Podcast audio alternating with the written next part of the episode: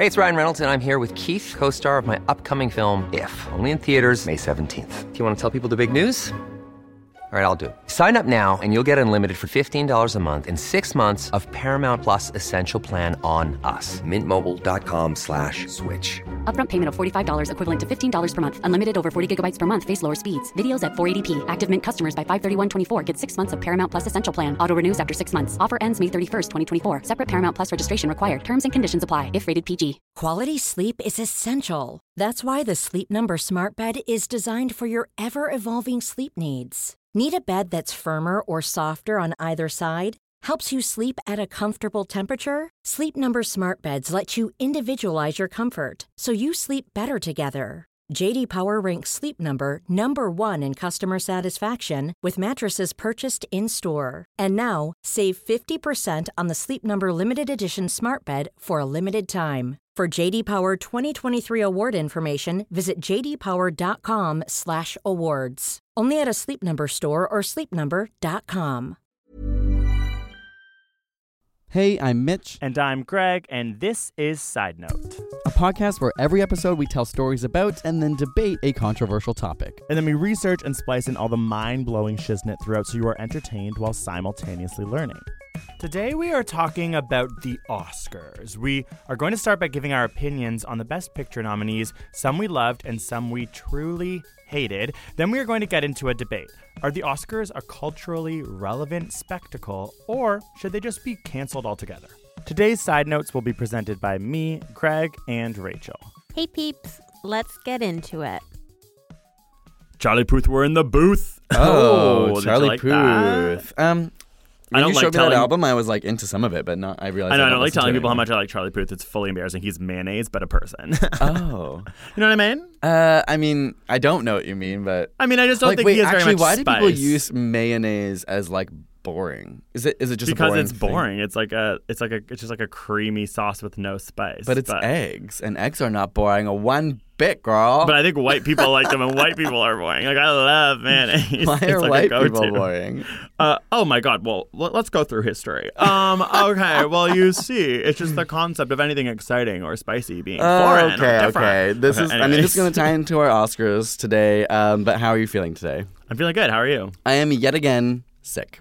What a coincidence! On brand. On brand. I, I'm getting through it though. I have a bit of a sore throat, but AKA, like, you took Advil. so I'm gonna try not to cough too much into the mic today. But Uh, today's episode is sponsored by Advil, keeping us going through every situation. That's not true, but Not if true. you're for some reason we're gonna Advil and you want to sponsor us, go for it. Oh, what did we learn this week This week I learned something related to the Oscars, which is related to this podcast. Oh, wow, good job, Um, good and- job. But it was kind of a coincidence. I don't know if I just saw it come up because it's Oscar season. It's actually about someone you love. Oh, okay. Kate Can I guess? Winslet. Oh, Oh, okay. you sorry. said it. Oh, I- I thought you meant you had I don't guess think I the would have said Kate Winslet. She was my was love, your you know, instinct? like five years ago. I'm hoping you don't know this fact. It was circulating the internet recently. Wait, about Kate Winslet? Yeah, she's like a hot topic. She's right been now nominated for many an Oscar. and did not win a many an Oscar. she won one for The Reader, I think. Exactly. That's what Oh. I'm going to get into. What? Wasn't Okay. it called the? Oh, the Reader. Yeah. Yeah. Okay. Um, Great book. So Kate Winslet, where? What do you think she did with that Oscar? I think she put it above her mantle, above her fireplace, and every night before bed when she sips her tea, she thinks, oh, wow, I'm quite professional and I don't know. that is not a bad guess, but Kate Winslet has explained that she keeps her Oscar in her bathroom so that when guests come over, they can give acceptance speeches in the mirror and not feel embarrassed. Wow, that's Isn't that so funny? Like, so you can like go to Kate Winslet, and she says she always kind of knows when someone did it because they take a little longer after you hear the f- toilet flush, and then they come out with like rosy cheeks. Does she have like antibacterial soap or things to yeah, write down? like a lot of comments were like that. Is is not like, sanitary. Like you hope they're respectful and wash their hands Speaking of before they use it. Um, but an interesting tidbit about that Oscar that she won was she was in an episode of. So she famously didn't win a bunch. Like she was nominated. She didn't win for. Titanic, and I mean, Right. she was so good at being frozen and Amazing so at good at Frozen. saying, Yeah. "Speak like a man." But basically she was in an episode of Extras once, Okay. talking about how she doesn't like um like there's Oscar bait Holocaust films, like they're often created to win the Oscars, and then ironically later she won her Oscar for being in a Holocaust film. The reader, yeah. Okay, weird thing to say, in my opinion, just to No. start Kate Winslet. oh, oh, for her, Just like, yeah. oh, like, what are you talking I, about? the, the other thing is I actually never watched Extras, and I'm like, what is that like? Is it fully scripted? Is it? it's supposed to, like, I think you play Uh, yourself in. Right, like is she talking Yeah. about something maybe she actually does believe, or was, or did someone just say say this? Okay, but still, I'm also just like weird opinion. Whenever I think about these like legacy actors, I'm like, are they problem? Like, are you going to say something No. I mean I think people weird? agree. Like, there's a lot of actually amazing Holocaust films, but I, to a certain degree, any great tragedy, often when it's being exploited for a film, is sometimes like you know it's going to be in that category of Mhm. like. we'll this get into could win this in the debate. We'll get True. into this. Um, okay, so mine's also about the Oscars. My what did I learn this week? And it's about the statistics and the science of winning that Oscar pool. Have you ever done an Oscar pool where you vote? I love how Oh. I ask you questions like we haven't been dating for ten years. Like totally, we've done Oscar pools. We've been dating for 12 years. oh wow. First of all, uh, I have never. I've done one. You're right. I've only ever done it because you at home would like print them out and give them to everyone, and, and you're always just, like circle. makeup. You're like yeah, Cindy, and you always lose, and it's like always the same. And even like foreign films, I like. I'm like, I have not seen any of these, but I wish and I should have. wow, open your mind, Mitch. No, go I see mean, some foreign films. what usually films, happens is I watch them and then they're the best films of Yeah, all the Oscars. like all the Oscars. But. I often, or like short animated films and stuff. Like Yeah, I've never seen them. You just those. guess. So the statistics of guessing the Oscars right is like what I was learning. If you're pure guessing, you mean? Yeah, well, based Or- again, this is based on statistics. Okay. So this is from 2014. It's a little bit dated, and so what happens? is Statistics that, have changed so much. Well, I don't then. know. I don't know. The director of the so who's going to win Best Director? You should look at the Directors Guild of America because there's an 80% chance that it will be the same director to win the Oscar. So this Wait, what is that? Directors Guild America? What It's a mean? separate award show. Oh, So if you look to that, there's an 80% chance that that's who will win Best Director. Okay. Wow. So this year, Oh my gosh, Alfonso this is Cuarón actually for good Roma. advice. Like people can win money with this advice. Yeah. I didn't realize what you were doing. Okay, okay. Oh, didn't I not explain that? I feel like well, sometimes I was thought like, you just meant like if you fully randomly guess, statistically your chances of winning are blah. He's like, oh, there's a one in five chance if there's five Yeah, I was like, movies. this is gonna be boring, but okay. No, Um, okay, no. uh, Uh, you're, you we're always here. shade my I'm here. No, it's a great idea. You're Uh, gonna help people win. What else can we learn? Okay, so the golden a Golden Globe winner is Mm-hmm. usually a 50% chance of winning Best Picture. So it's obviously good to go to the Golden Globe winners. That one's a little bit obvious.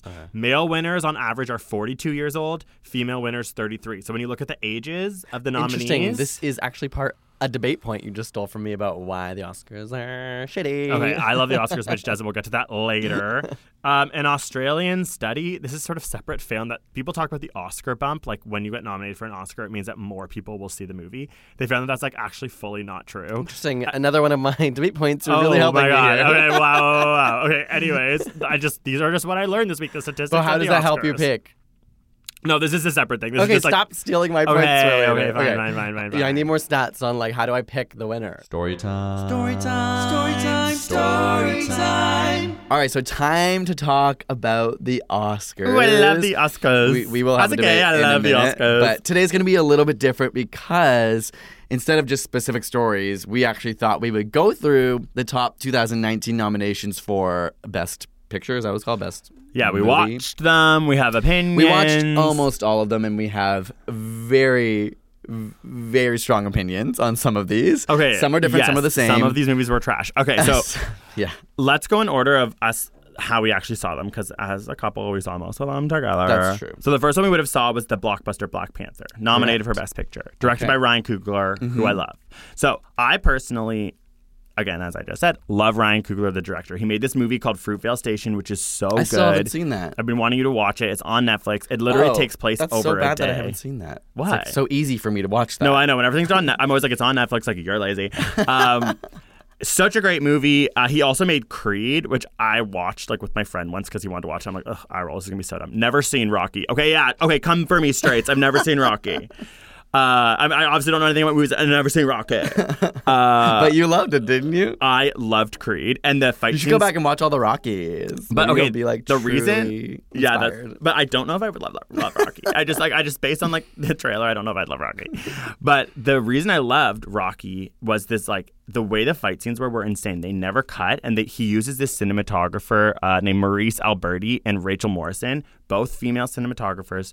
For Creed, for Fruitvale Station. He has these like crazy scenes where he never cuts, which I loved. Mm-hmm. And the thing that bothered me about Black Panther is I didn't find they used that. Like he enough. didn't use that technique, which is like really effective that he's used in the past. Yeah, they used it in that first fight scene in Black Panther when they're in the bar kind of thing. Like, I uh, forget. It was so long ago I watched this. oh, like it's like one of the first main fight scenes when there's like the like evil white guy there with like the money and like she has the like spear Oh, and it's like yeah. so effective and I was like this is gonna be the best movie ever.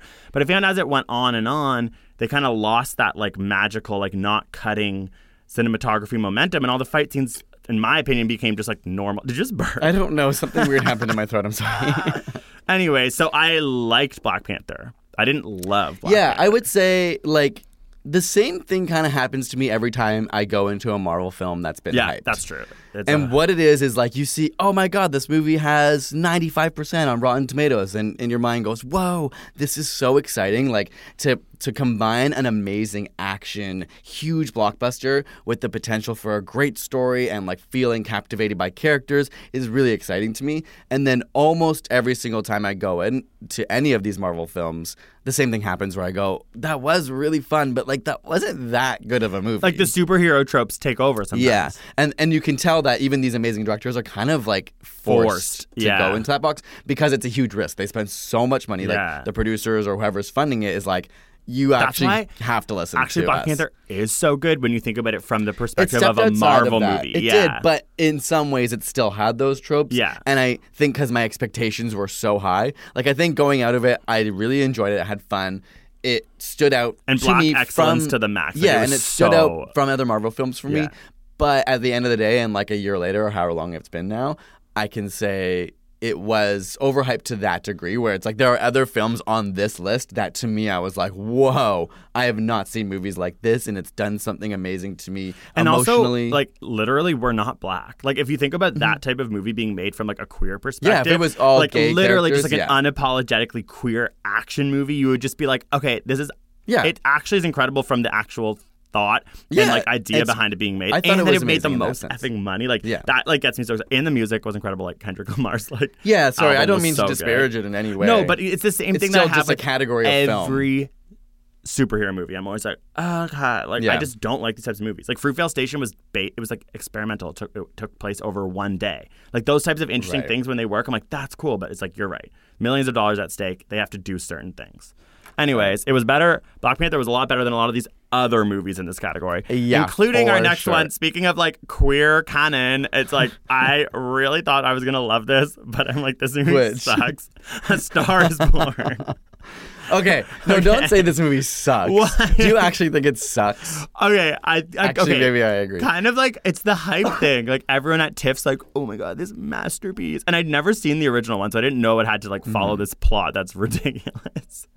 But okay, I don't know. Is suck a strong word? No, it's not. I think I think that the first and we've kind of talked about this like the first 20 30 minutes I was like I'm into this. Okay, I was stoned, so I'm like, was it because I was no, stoned? but I was stoned. and Okay. I was like, okay, I'm feeling that like Willam and Shangela are in this. I'm loving the drag scene. Right, they were both in it, right? yeah, Mitch, you scared me. You no, you gave me a look. Oh my God. You were like, and I was like, did I just say the wrong drag queen's name? No, names? I just have a resting that. dumb I was like, okay, I get instantly that it's still a Hollywood film. It's going to be a little bit cheesy, but and I it was get, it was like the Italian family, like Lady Gaga was being right. funny. It was like and good. I was like, already the music. I'm kind of into it. It's not the music's not overly cheesy. Leading up to the main song of the film, like Oh, what's it- shallow was great. Turn it off. I was like, Turn it off after shallow. shivers Yeah, into great. this, but then it just becomes the most boring movie I've ever and seen. And there's two extra hours. Yeah, and I'm you're like, like, what? that you already hit the climax, and now I have to watch for another two hours. and it was so serious. It's like this is actually hilarious when Alec Baldwin says, "Ladies and gentlemen, Ali." I'm like, that's comedic genius, but I know you're Mm-hmm. actually being serious. Th-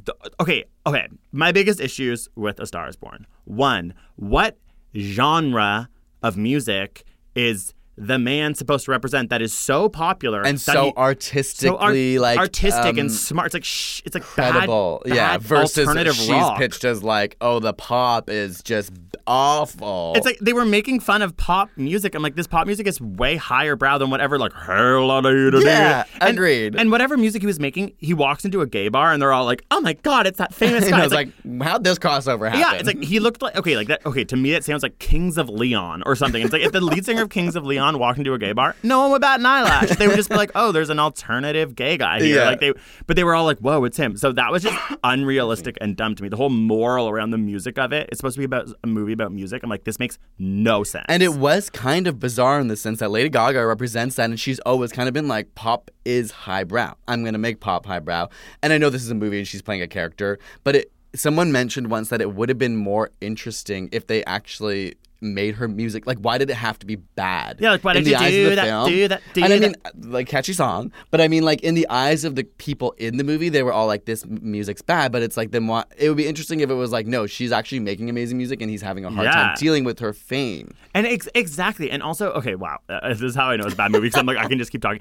And remember when at the end, it's like the manager comes between them as if they have Oh, this, they the have this worst. amazing relationship. Strongest and they're like relationship. so like, vul- like, okay, yeah, wow, he has daddy issues, I guess. And like, she, like, I don't know. Like, they like try and build them up a little bit, but they're communicating. They're in love. Mm-hmm. and they never really have a problem in like their relationship there's no issue. It's like why would this manager's like one sentence cause you to literally spoiler alert, but whatever you don't need to like kill yourself. It's like Mm-hmm. no talk, have a conversation because you're clearly in love and you clearly talk all the time. Mm-hmm. And they also they pulled the trick of like using the dog. Oh yeah, like, like what's that called? this- Dog tragedy porn. I don't know. It's like, yeah, the dog was so. That actually is what made me feel emotional. I was like, you cheated and you used a dog being sad about its owner dying. Also, like Bradley Cooper, you're so effing creepy to like direct a movie where you're like ripped and Oh, hot and have no yeah. problems and like are a flawless person. that's true. that His you only problem was his like are a martyr for your whatever. wife and then like die. Yeah. And also, alcoholics don't have ripped bodies like that. Then Right. put just like tan. Anyway, so bad. Fair. But I think that overall,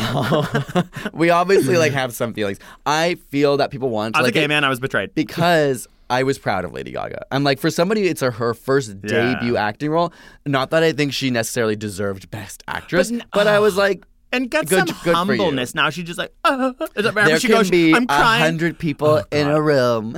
But she's always crying, and she's like, "Oh my god, I want to come and blah, blah, blah." It's like stop crying, like relax. Like it's it doesn't matter. Like you're overreacting. If you just watch this movie again, you might be like, "Oh wait, it's really not that interesting." Right. But I will say it's a divided the nation because when I Divided watched the gay it- nation. well, no, this. Oh yeah, this person is gay, but is a lesbian. But when I was sitting next to one of my best friends Oh, at the end of this movie, when Lady Gaga's single tear falls down her cheek as she sings a Whitney Houston song whatever, I started laughing. My friend beside me uncontrollably sobbing, Sobbing, yeah. sobbing her eyes out. I'm like, I'm dead inside. I literally laughed out loud, and my other friend, because every gay person in Toronto was there opening night on a Tuesday, was like, I heard you laugh like at like the most like awful time. But I was like, there's nothing but humor that I can find in this moment because it's so like over the top. Over the and just like contrived. contrived.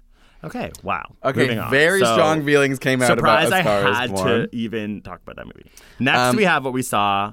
I'm gonna quickly mention that there are two we did not see. Okay, yeah. Well, why are we talking about? Uh, I, I just want to say so you know we're not gonna look at Green Book and Vice because we yeah, didn't see those you. ones. So I've heard just so many bad things, and Yeah. after seeing Bohemian Rhapsody, which we'll get to later, which everyone had said bad things about, I'm like, I can't watch these movies that everyone said bad things about. Green Book sounds so. So, which bad. one was the next one that we watched? Roma? Roma. Roma. So now we will change the tone Um, for this masterpiece. Roma was amazing. Uh, amazing. Okay, so my favorite director is Alfonso Cuarón, who directed this movie. So I went in, like with Black Panther and A Star Is Born, with very high expectations. Mm-hmm, mm-hmm. So I want to like preface But that. did we know what kind of reviews they were getting I, before? I did. It was the same thing out of Toronto. Like people saying yeah, like it's everyone's saying it's so amazing, good. the same thing as A Star Is also loved that we watched it on Netflix.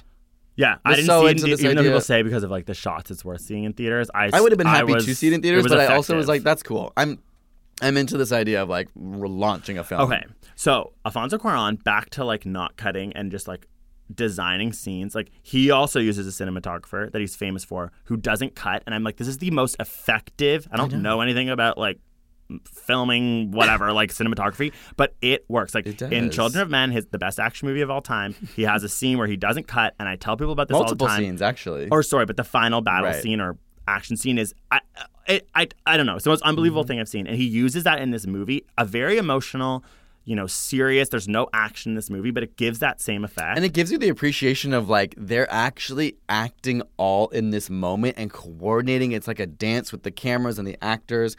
And I find that fascinating because then it's more like a play, and I feel like it gives the actors a chance to have an entire Yeah. scene And be 'Cause you in get it. instead of like here, let's just Like, record cut, these cut. couple of lines Yeah.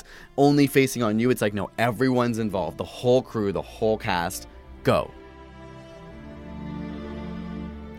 Ah, the long take. Everybody loves it.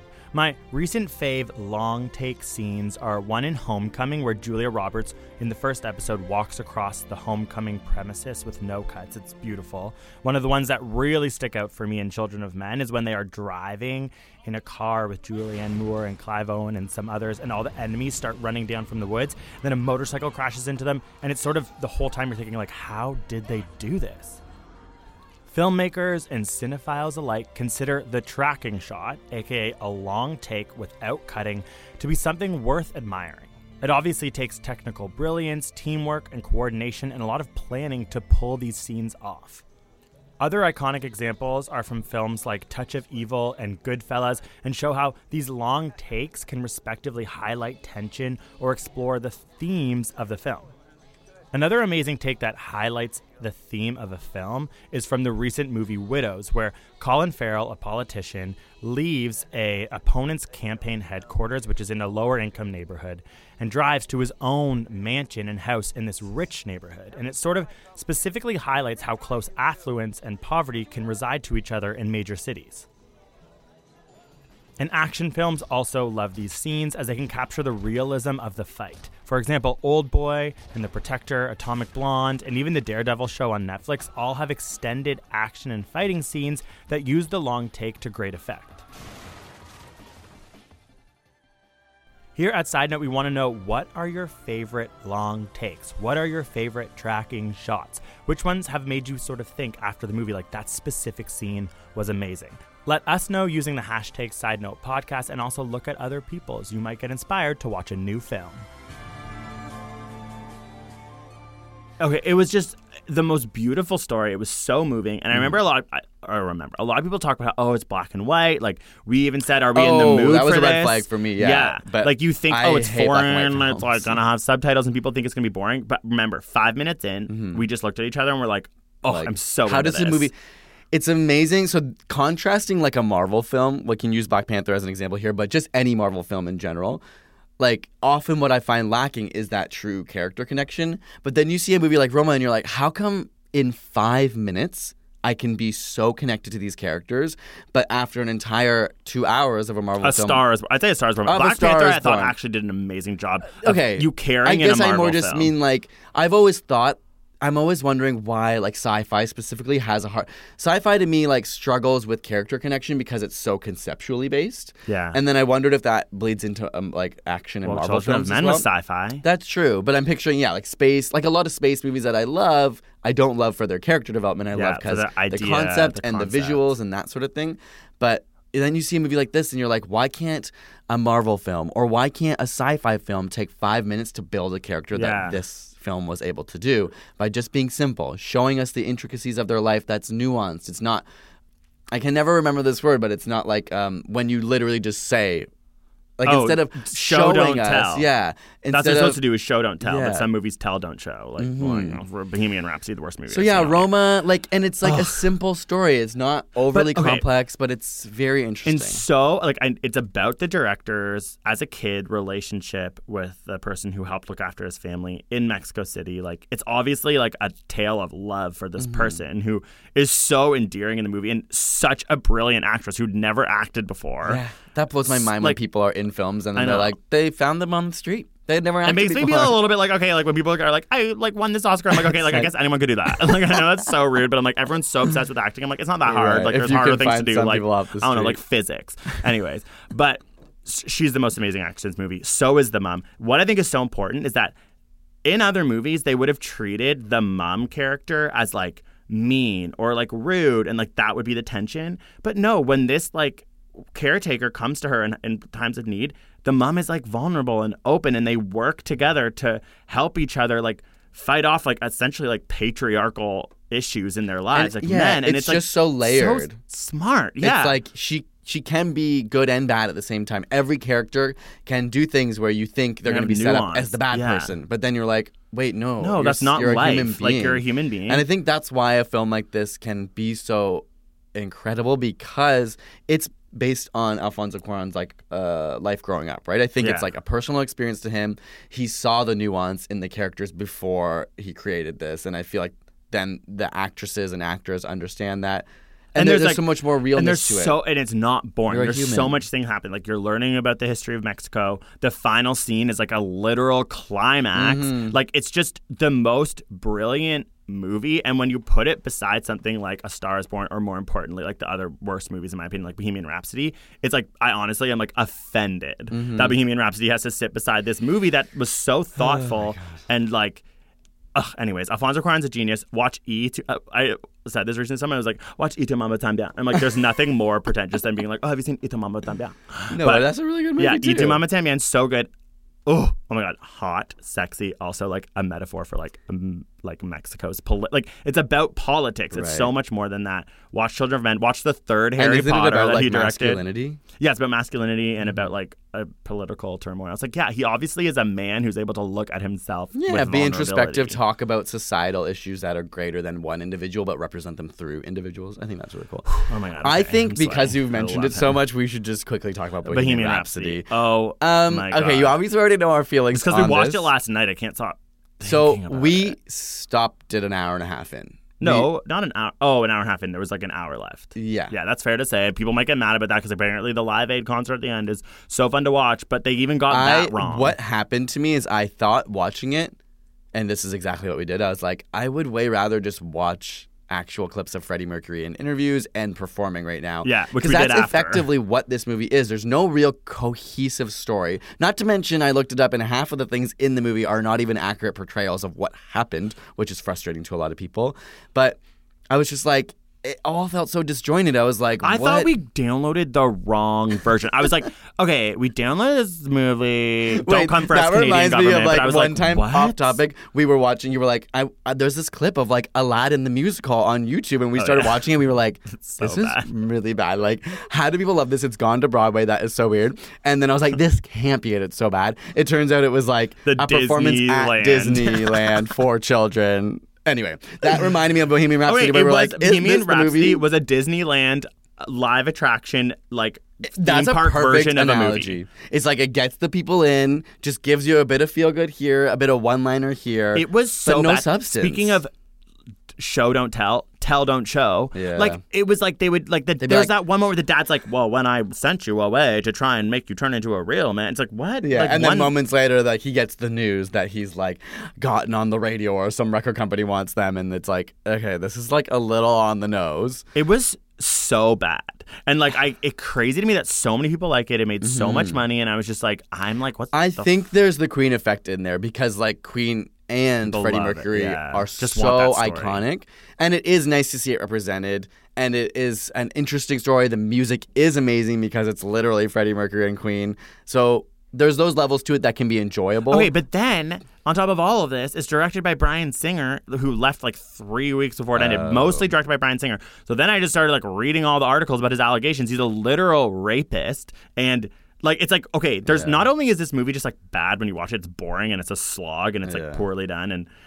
It's like also like, like you know directed by a behind- literally like evil person uh. who and it's just anyways du- I just can't Yeah, believe I would that say unless you're obsessed with Queen, skip it. I really love Queen, but I still was just like, that's why I would way rather just turn on One YouTube point they like watch. show up somewhere at a building, and I'm like, "Oh, that's weird. What building is this?" And the guy gets out and goes, "A recording studio." Yeah, and it's like, okay, like, yeah, that's uh-huh. that's telling, not showing. It's like, okay, why? and just you... something about it kept jumping around, and like apparently the story of how he joined Queen is just fully fabricated. And his mouthpiece. I'm sorry, that's the whole time. I'm like, you're. What's his name? Rami Malek Yeah. with a mouthpiece. Like you, Yeah. I'm not believing that you're Freddie Mercury because the whole time you're trying to push it back It's in your so mouth. So it was over the top, and yeah, usually when someone does that to their body or face, it's supposed to be so part of them that you don't even notice it. You have millions of character. dollars But all I could think about the whole time was like, this is Rami Malek dressed up in like a Yeah. crazy over the top mouthpiece.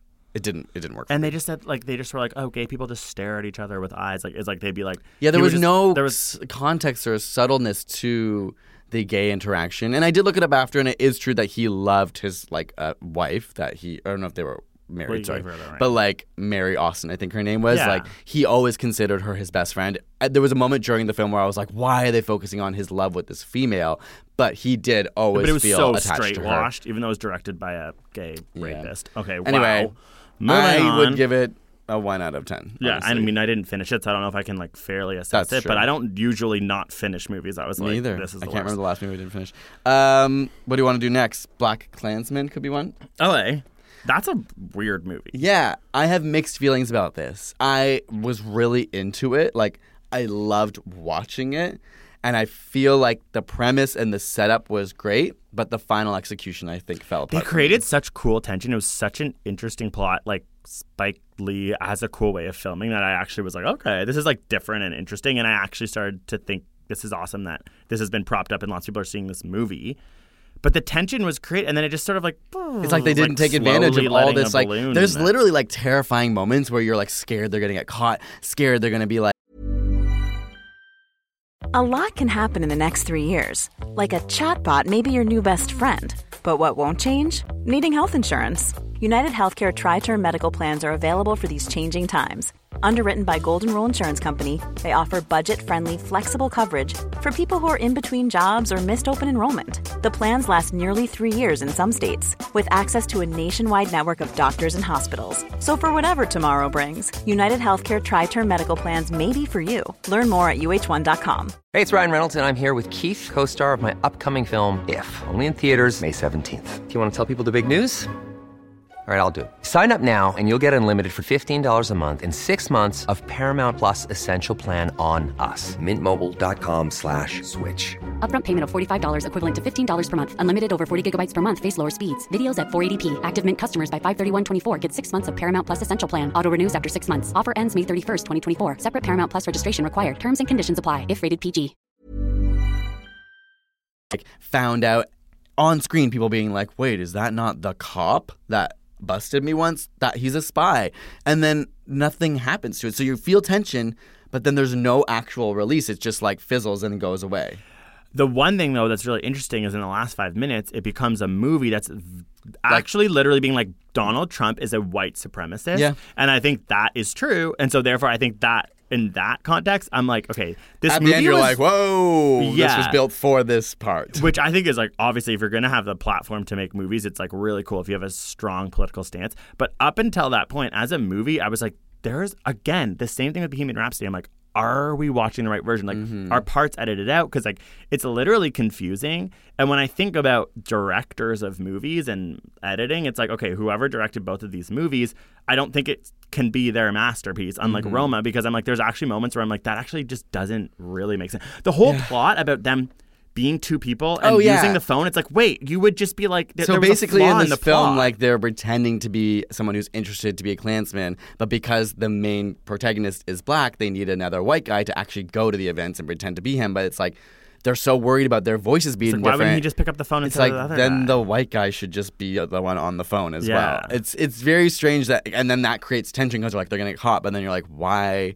Someone would have had a meeting like, so uh, complicated Buddy, I think I have a simple solution to this. Yeah. Like, why don't you just like, like you can still be part of the this? Yeah. investigation just like why doesn't the same person play Pick the up character the. Yeah. But I mean, weird it was really fun to watch like white supremacists literally Yeah. get like killed. It was a good- and like, like uh, just like It was satisfying in that sense, Yeah. yeah. like it, and I really liked that it had a, it actually had a point, and it was unique. stuck It was to. a cool storyline. Yeah. I I was into it, but felt that, like better than A Star Is Born and better than Bohemian Rhapsody. oh yeah, I think so for sure. Okay, now and now another. In my This is our final one, right? 'Cause we haven't watched the the other favorite was so good. So I also just watched the favorite. You watched it a while and you didn't ago. like The Lobster, this director's other movie, which I loved. correct. So you were I nervous thought going it was a cool concept, The Lobster, but once they they killed a dog in it, and any movie that kills a dog on screen is banished for me. Fair enough. That's unacceptable. It's just like A Star Is Born. They used a dog inappropriately in that movie. They fucking killed one. Anyway, this movie was actually so good. The Like, favorite. the was so good. favorite. It's hilarious. It's so well executed. The the costumes, the set, the acting, the every level of The it. concept. Yeah, like and it's the- true story. Like I, I, embellished which blew bit, my mind. I only knew that because you had told me going. I was like, it. "There's no way this is true." Then I Wikipedia'd it after, and I was like, "Genius!" Like, Like, to make this so so, thrilling good. and hilarious, and oh, I loved that movie. I think it was really unique. Yeah, just something about it really stood out to me. It was enjoyable. It was the funny. it was serious. incredible. It was scary. Like queer. yeah, like I don't know what else to say about this movie other than like I Go think see it. Form your own favorite and Roma to me are like those movies that Okay. are like there's it just stands out as such a unique film that was so well executed and I don't really have I'm sure if I watched many times I might have minor criticisms here and there but overall like really enjoyable. And um, now let's just get into the two we didn't see. Okay, like Green Book, literally, like I do not want to see this movie. I heard it's so Trash. No, I can't say problematic and weird and just whatever. And Vice, even it's like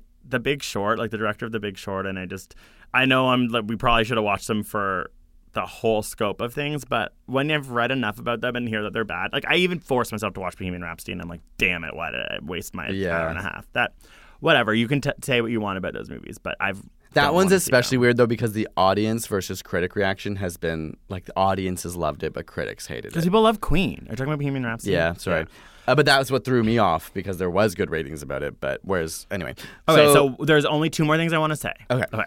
So the one thing I want to say is this idea about how everyone just needs to realize that these movies they are all so queer. And not one queer person played a. que- It's mm. like it is insane to me that it's 2019. Why can we not do this? Okay, mm. Maher- Mahershala Ali in Green Book is a queer person. Okay, so he's straight. Uh, the favorite, all three of them are essentially queer. Mm-hmm. All three straight. Okay, Bohemian Rhapsody, queer. Played by it's just like it's actually kind of at this point I'm just like okay this is ridiculous like, why can't a single queer actor be hired? And I know I know and it's just I don't know it, it it it really bothers me but then on top of that I just want to talk about one other thing which is a movie called Can You Ever Forgive Me which wasn't nominated for Best Picture or for Best Director but in my opinion was incredible and it's the one with Melissa McCarthy Oh, okay. and her friend Yeah, and she's nominated so it's like in the Oscar world right, Right. now.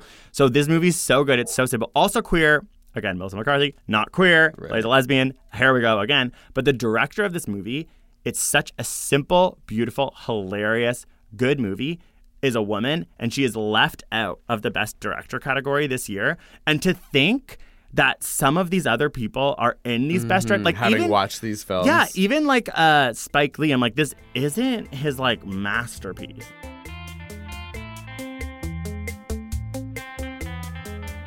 Greg brings up a really interesting point. BlacKkKlansman, in the eyes of many critics, is not Spike Lee's masterpiece. Do the Right Thing, however, absolutely is. It's one of the only movies ever to be selected by the United States Library of Congress for preservation in the National Film Registry during its first year of eligibility. And is arguably one of the most powerful American films about race.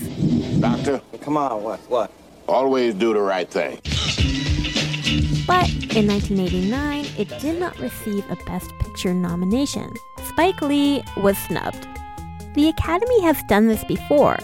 In 1974, both Al Pacino and Jack Nicholson were up for Best Actor. Al Pacino in The Godfather 2, I know it was you, Fredo. You broke my heart. and Jack Nicholson for Chinatown.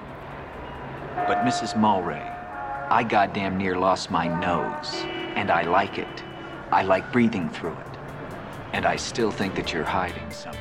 Two incredible performances, but they both lost to Art Carney for his role in Harry and Tonto, a story of a man on a road trip with his cat. So he's packing up his faithful sidekick Tonto and running away from home. Art Carney was considered due to win. To make up for this blunder, Jack Nicholson was awarded Best Actor the following year, and Al Pacino would win in 1992 for his slapstick portrayal of a blind retired war veteran in Scent of a Woman. Would you like to learn to tango, Donna? Definitely not his best work, but he was nominated and lost seven times prior, so in the eyes of the Academy, he was due to catch a break.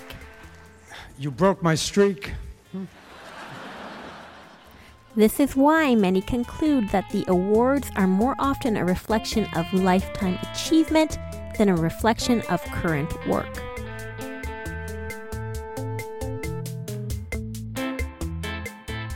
or whatever. Like I'm just like this is weird. There's this other movie like that just randomly gets a best director nod that's like not even in best picture.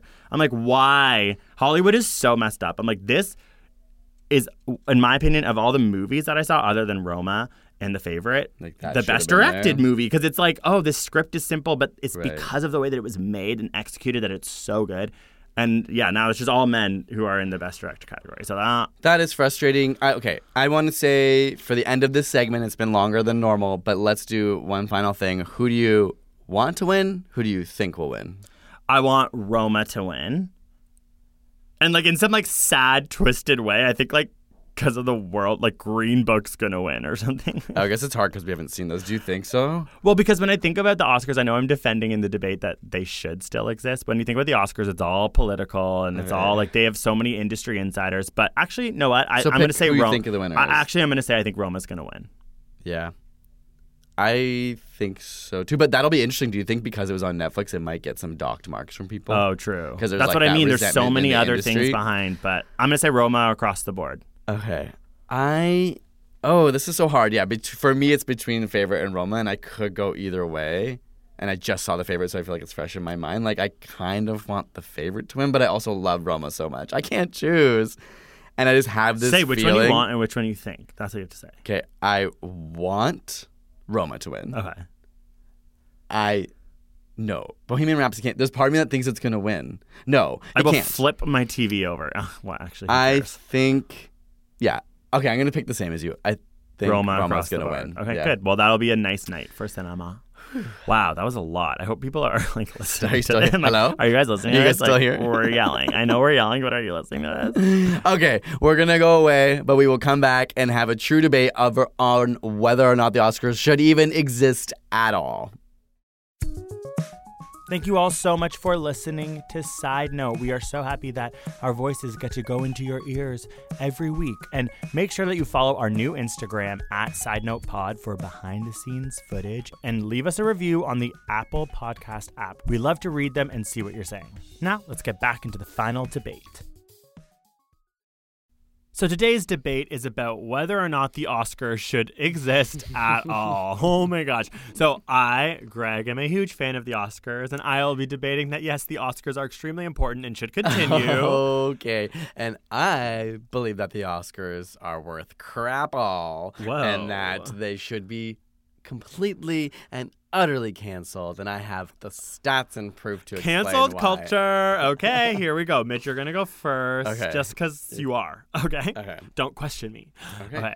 One, two, you know what to do, and go. Debate time. Okay, so first of all, they're so boring, and people don't even watch them. The 2018 Oscars was the lowest rated rated Oscars of all time, and I think you may have mentioned this earlier, but they literally have no impact on box office success. There's been a handful of studies that have looked into it, and sometimes it seems they do, but overall, there's no consensus over whether they help f- films at all. Um, there's extreme bias in them, so it's made up of people who are on average 49 years old. So that means average is a lot of all people. Uh, 93% white people and 76% men who are like rating the films and giving their nominations and stuff. Um, and when people of color do win, it's often based on racial stereotypes. Um, and if you speak out, like sometimes people are like, oh, the Oscars is a great chance for actors to be activists and whatever. It's like, no, there's been actors who have been banned. So Richard Gere was banned for 20 years for calling out China's treatment of Tibet. So it's only on the Oscars terms when they think it's important. Um, and also, let's not forget the hashtag MeToo movement. It's like people part of that entire industry were okay dealing with that stuff as long as it didn't hurt their careers and they could suck up to the people that mattered most and they weren't willing to expose. So, so much for being activists. Um, it's also rigged in favor of movies that are like pretty boring. Like, I know La La Land didn't win eventually. Is that what it's called? LA LA Land? Um, LA, LA Land. but basically, it's like a weird voting system where, like, if a movie is controversial, it's more likely to do worse. Um, and also, so many awards are given based seconds. on merit. So people aren't necessarily like. Like I know you don't love Lord of the Rings, but like the third one won, and it definitely was not the best one. But they thought like, wow, this series was so impactful, we should give it. And a lot of actors and actresses win just because it's like they're due for an Oscar. Stupid. Fake. Um, also, some campaigns literally spent millions of dollars. So Shakespeare in. Love spent $16 million to outbeat Saving Private Ryan by including paying people to say bad things about Saving Private Ryan. Wow. So I'm going to end there because I have more to say, but the Oscars should be canceled. Good night. Okay, you brought up some really interesting, controversial subjects that make me think the Oscars are ooh really interesting. what? Like, Okay. I mean, that's all. Like, I found that stuff all really interesting, and I'm like excited for this year. Okay, Uh, that's not what that was supposed to do. But are you ready to bring I on your pro Oscar points? Yes, okay. All right, you can start anytime. Okay, so you're right. The Oscar viewership has decreased a lot, but I would argue that a lot of people are like us, going on Reddit, finding the best live stream. That's not going into the Nielsen reports. That's how we watch any live event now as millennials. also, it's aired in 225 countries across the world. So, yeah, the viewership might have gone down in America, but it's pretty insane to think about the actual impact that these award shows have on the world. People around the world tune in to watch Hollywood, and I think that that's really important because yes, you are in fact right that the uh, voting panel is extremely old, extremely white, and extremely male and extremely hetero. But in the last few years, they've panicked about that, the academy that is, and they've added 1,600 of around 8,000 people to into it who are younger, more diverse when it comes to race and sexuality because they want to change okay, this. okay. And I think that this is an important thing because, as I said, 225 countries are watching this and they're seeing movies like Moonlight, which, you know, it's a queer movie about people of color and like it's just fast. minute. Wow. I always feel like I just, okay, yeah, yeah, yeah. It's fat, like, like Roma, the favorite like uh, can you ever forgive me? Call me by your name. I'm just focusing on a lot of like queer movies but the fact that the world tunes in to see these movies get highlighted i think is extremely important and it shows where we are as a society when it comes to movies and i think that's my next point is that looking back on the oscars they become like a time capsule for culture. Like i mean obviously like western culture but it's still really interesting to at least look at them critically throughout the years like what did people care about at the time? And i seconds. do think that these it is a chance for people to get up in front of an audience of many people and say whatever they want. And you're right about Susan Sarandon and Tim Robbins. They were talking about the 266 Haitian people who were in Guantanamo Bay for being HIV positive. They're saying, you know, why are they being held? Having being HIV positive is not a crime, and they got that out there to say to say something like that a long time ago when that was a big deal. Sure, the Oscars got mad, but they still got to say it, and that still happens. Time. Wow. Okay. okay. Here we go. Um, okay, so let's open up the conversation. If you had other points you want to talk about, like we can talk about them openly. I so your main argument is just that the Oscars are a place for what, like activism? Is that what you think? Well, I think that they are. I think that because what lots of people are watching. okay, that's why- people from around the world are watching this award show. Okay, people get to go up and say whatever they want when they win their Oscar, and people get to listen to them. And I think it's so boring when people don't say and when they're actually like thanking their friends and family. I'm always like, yeah, I'm like, you need to cut this out. Yeah, your manager Oscar. knows Like, that you like love the them. Oscars. Like, should that's what makes the Oscars boring to me. It's like I, I understand appreciating people, but like being on stage saying people's names doesn't really mean anything to viewers. I love when there's like an impassioned speech about things, I and that's know. what I think, and that's what I think really is their benefit. When you think about a lot of these movies being forward thinking, being challenging, and then people going up and talking and like using it as a platform, I think celebrities, like whatever, we live in a society where they have so much power, they have such. Uh, I'm gonna say speakerphone. What's the word when you go megaphone. they have such speaker like at an at a rally when you A yell into the megaphone. They have a megaphone, and it's a really cool place for them to actually say things. They've done it throughout the But years. they have a megaphone their entire lives. Why do they only use it at the Oscars? because so many people are watching that. It's a live event that everyone is tuning in for. And when people take the opportunity to use it to say something important, I think that's why the Oscars are cool and should continue. And the fact that they're diversifying their academy, I think in the future we're going to see more films that challenge people. does that, that really challenge have to people. do with the Oscars? Like people taking advantage of the Oscars to tout like activist messages. Like the Oscars doesn't encourage that. They don't say use our platform to have a social message and do good in this world. Like they literally, in fact, probably don't want that because it's like out of their control. So you're saying you like the Oscars because the people who are giving speeches can hijack it for reasons that it's literally not designed for. Yes. Okay. In short, Just wanted to make sure. Okay. Yes, I do think that, and I do think that like the movies, especially that we've seen as of late, minus Vice, Green Book, Bohemian Rhapsody. well, even Bohemian Rhapsody is like a queer. Uh, it's a poorly told queer story. Wow, I need to like figure out my opinion.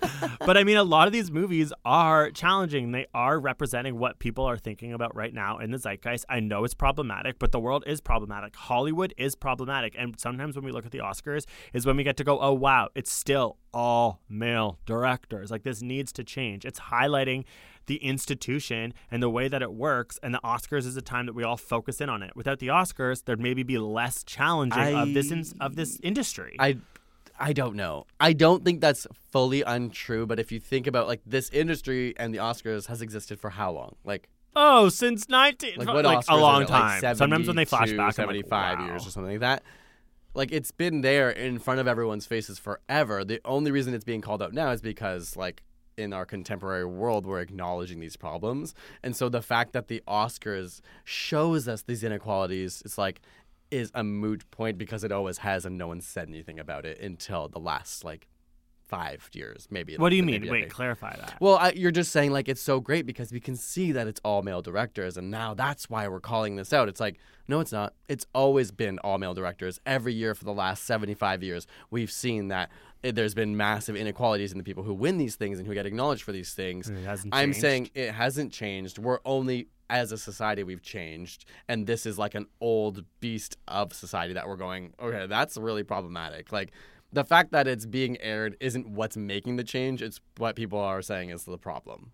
Okay, I It's see the what you're problem. I not. see what you're saying. Um, I have a I have a quote I wanted to bring up Okay. by a famous scientist, Richard Feynman, um, and he had a very strong feelings on you know like honors and epaulets, like like awards that people. It is kind of weird that military we get. watch these awards of all of them. Um, so I'm gonna read his quote because I like it. So he says, "I don't like." I thought I read that as I don't like boners. But what does it say? honors. Okay. I don't like honors. I'm appreciated for the work that I did and for the people who appreciate it, and I notice that other physicists use my work. I don't need anything else. I don't think there's any sense to anything else. I don't see that it makes any point that someone in the Swedish Academy decides that this work is noble enough to receive a prize. Wow, Drake Sweden. I've already got the prize. The prize is the pleasure of finding the thing out, the kick in the discovery, the observation that other people use it. Those are the real things. The honors are unreal to me. I don't believe in honors. It bothers me.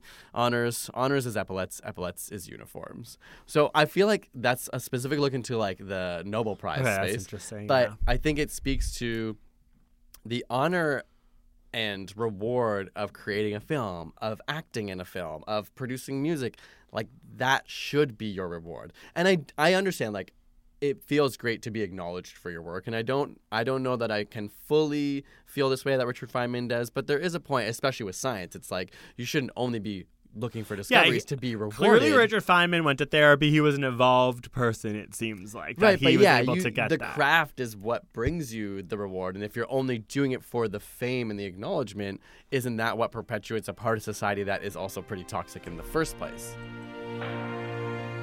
The quote from Richard Feynman had us thinking about how the Nobel Prize has quite a few similarities to the Oscars, including that it's a system that can be gamed, manipulated, and may not always be grounded in merit. We came across an article 10 Simple Rules to Win a Nobel Prize on ways to enhance your odds, and here are a few of our favorites. First up, Pick your family carefully. Seven children of Nobel Prize winners have gone on to win the prize themselves, and four married couples have jointly won the prize. That includes Marie Curie and her husband Pierre, who won in physics in 1903, while their daughter Irène and her husband Frederic won the chemistry prize in 1935. Wow, what a smart family! If you don't have a Nobel Prize winning mom and dad, maybe you could work in a lab of a previous prize winner. Working in a prestigious lab could give you a boost. For example, the Medical Research Council laboratory in Cambridge, UK has pumped out nine winners. Or you could study biology. There are three STEM categories you can win an award in. The first is physiology or medicine, which is all one category. The second is chemistry, and the third is physics. With these categories in mind, biologists actually have a leg up. The physiology medicine category has been won continually by biologists, but about half of all chemistry winners are actually biologists as well. If biology isn't your thing, collaborate, but only in groups of three. Collaborating on a project can bring diverse ideas and unique skill sets to a project, but only three people can go on a winning ticket. This often leads to researchers being excluded, like in the scientists who worked on the Laser Interferometer Gravitational Wave Observatory project, which detected cosmic gravitational waves. Say that three times fast. The actual number of contributing scientists on that project was literally three pages long, but only three got the prize. It also doesn't hurt to always be nice to Swedish scientists. According to the author, several laureates had their prize severely delayed by picking a fight with the wrong person, aka the wrong Swedish Nobel Committee member. All this aside, of course, being a good scientist matters. Ask good questions, find new methods to investigate them, and look for unexpected results and stay curious.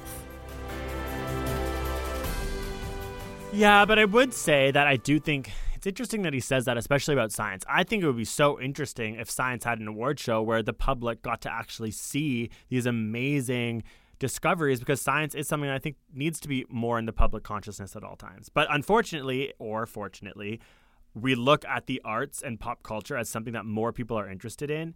And yeah, you could say that for the actual person winning the award, like Brad Pitt or whatever, that maybe he shouldn't care about the award show. But I'm talking about the impact that it has on society. And I think I can agree with that. that. If, if, for example, the. Swedish Academy and like the Nobel Prize, if people like, watch that in like yeah. like the way that they watch the Oscars, I would be arguing that that's a great thing because people are absorbing this really important information about science and like the evolution of human mind and like the world around us but they aren't well some people really care about it uh, but the oscars people care about it and so what i like about it is that it's takes in many ways not when we think of Vice Green Book, Guy Homie, and Rhapsody, but it takes these movies that I think can be really important for people to see that are about queer stories, stories from different perspectives that are I guess that's my only argument that I'd say is that it often doesn't. Like, yes, there are times in recent history, some movies that have won tell stories that are very different than the ones that would have won through the last oh, however many decades.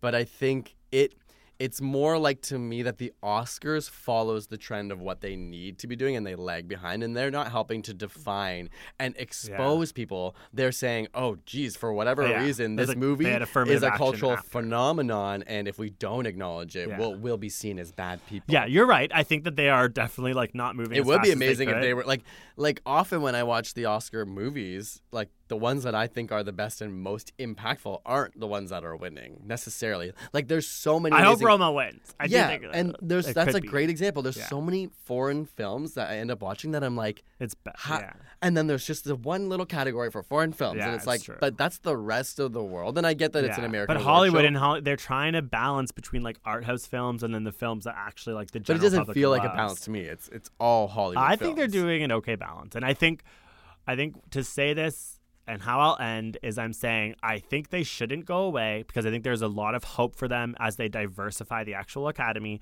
to become an award show that in the future props up movies that are challenging, props up movies that can go down in history as really helping to like define and progress the arts and the way that people look at the world. And I hope that that is the case. And I can see a glimmer of that happening in the last few years of the Oscars. But I know I that they can be problematic. I don't and I know, but that's just what the stance that and I'm like taking. because also think want. about like what we haven't really touched on. I tried to in one of my points was like the amount of money and campaigning that know, goes into winning is is irrespective of how good too. the movie They is. start. Like, it's like it's like in like, September if they talked about it that at TIFF. Shakespeare in Love spent sixteen million That's Harvey dollars Weinstein's baby, to promote a film. Like some movies don't even have that budget Yeah. to make the film that could still be amazing movies.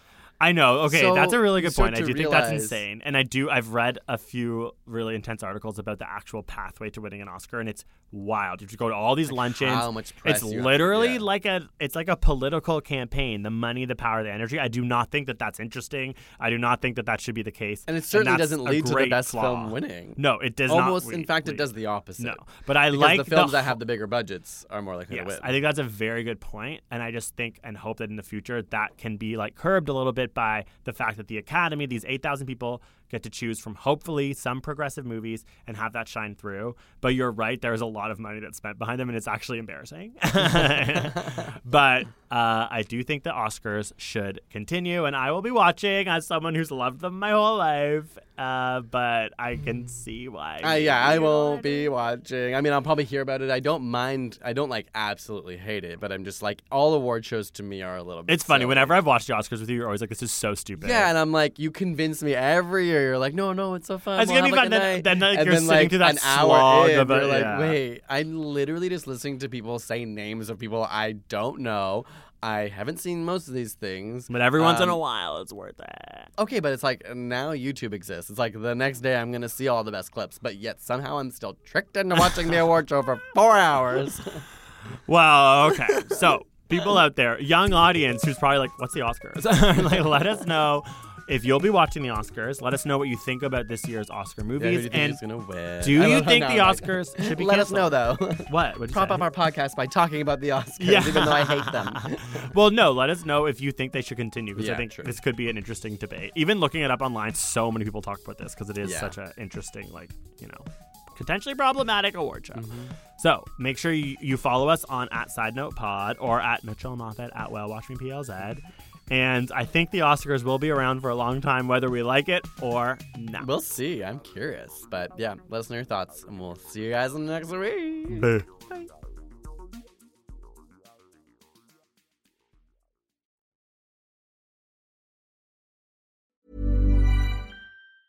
Mom deserves the best, and there's no better place to shop for Mother's Day than Whole Foods Market. They're your destination for unbeatable savings, from premium gifts to show-stopping flowers and irresistible desserts. Start by saving 33% with Prime on all body care and candles. Then get a 15-stem bunch of tulips for just $9.99 each with Prime. Round out Mom's menu with festive rosé, irresistible berry chantilly cake, and more special treats. Come celebrate Mother's Day at Whole Foods Market. Even when we're on a budget, we still deserve nice things. Quince is a place to scoop up stunning high-end goods for 50 to 80% less than similar brands. They have buttery soft cashmere sweaters starting at $50, luxurious Italian leather bags, and so much more. Plus, Quince only works with factories that use safe, ethical, and responsible manufacturing. Get the high-end goods you'll love without the high price tag with Quince. Go to quince.com/style for free shipping and 365-day returns.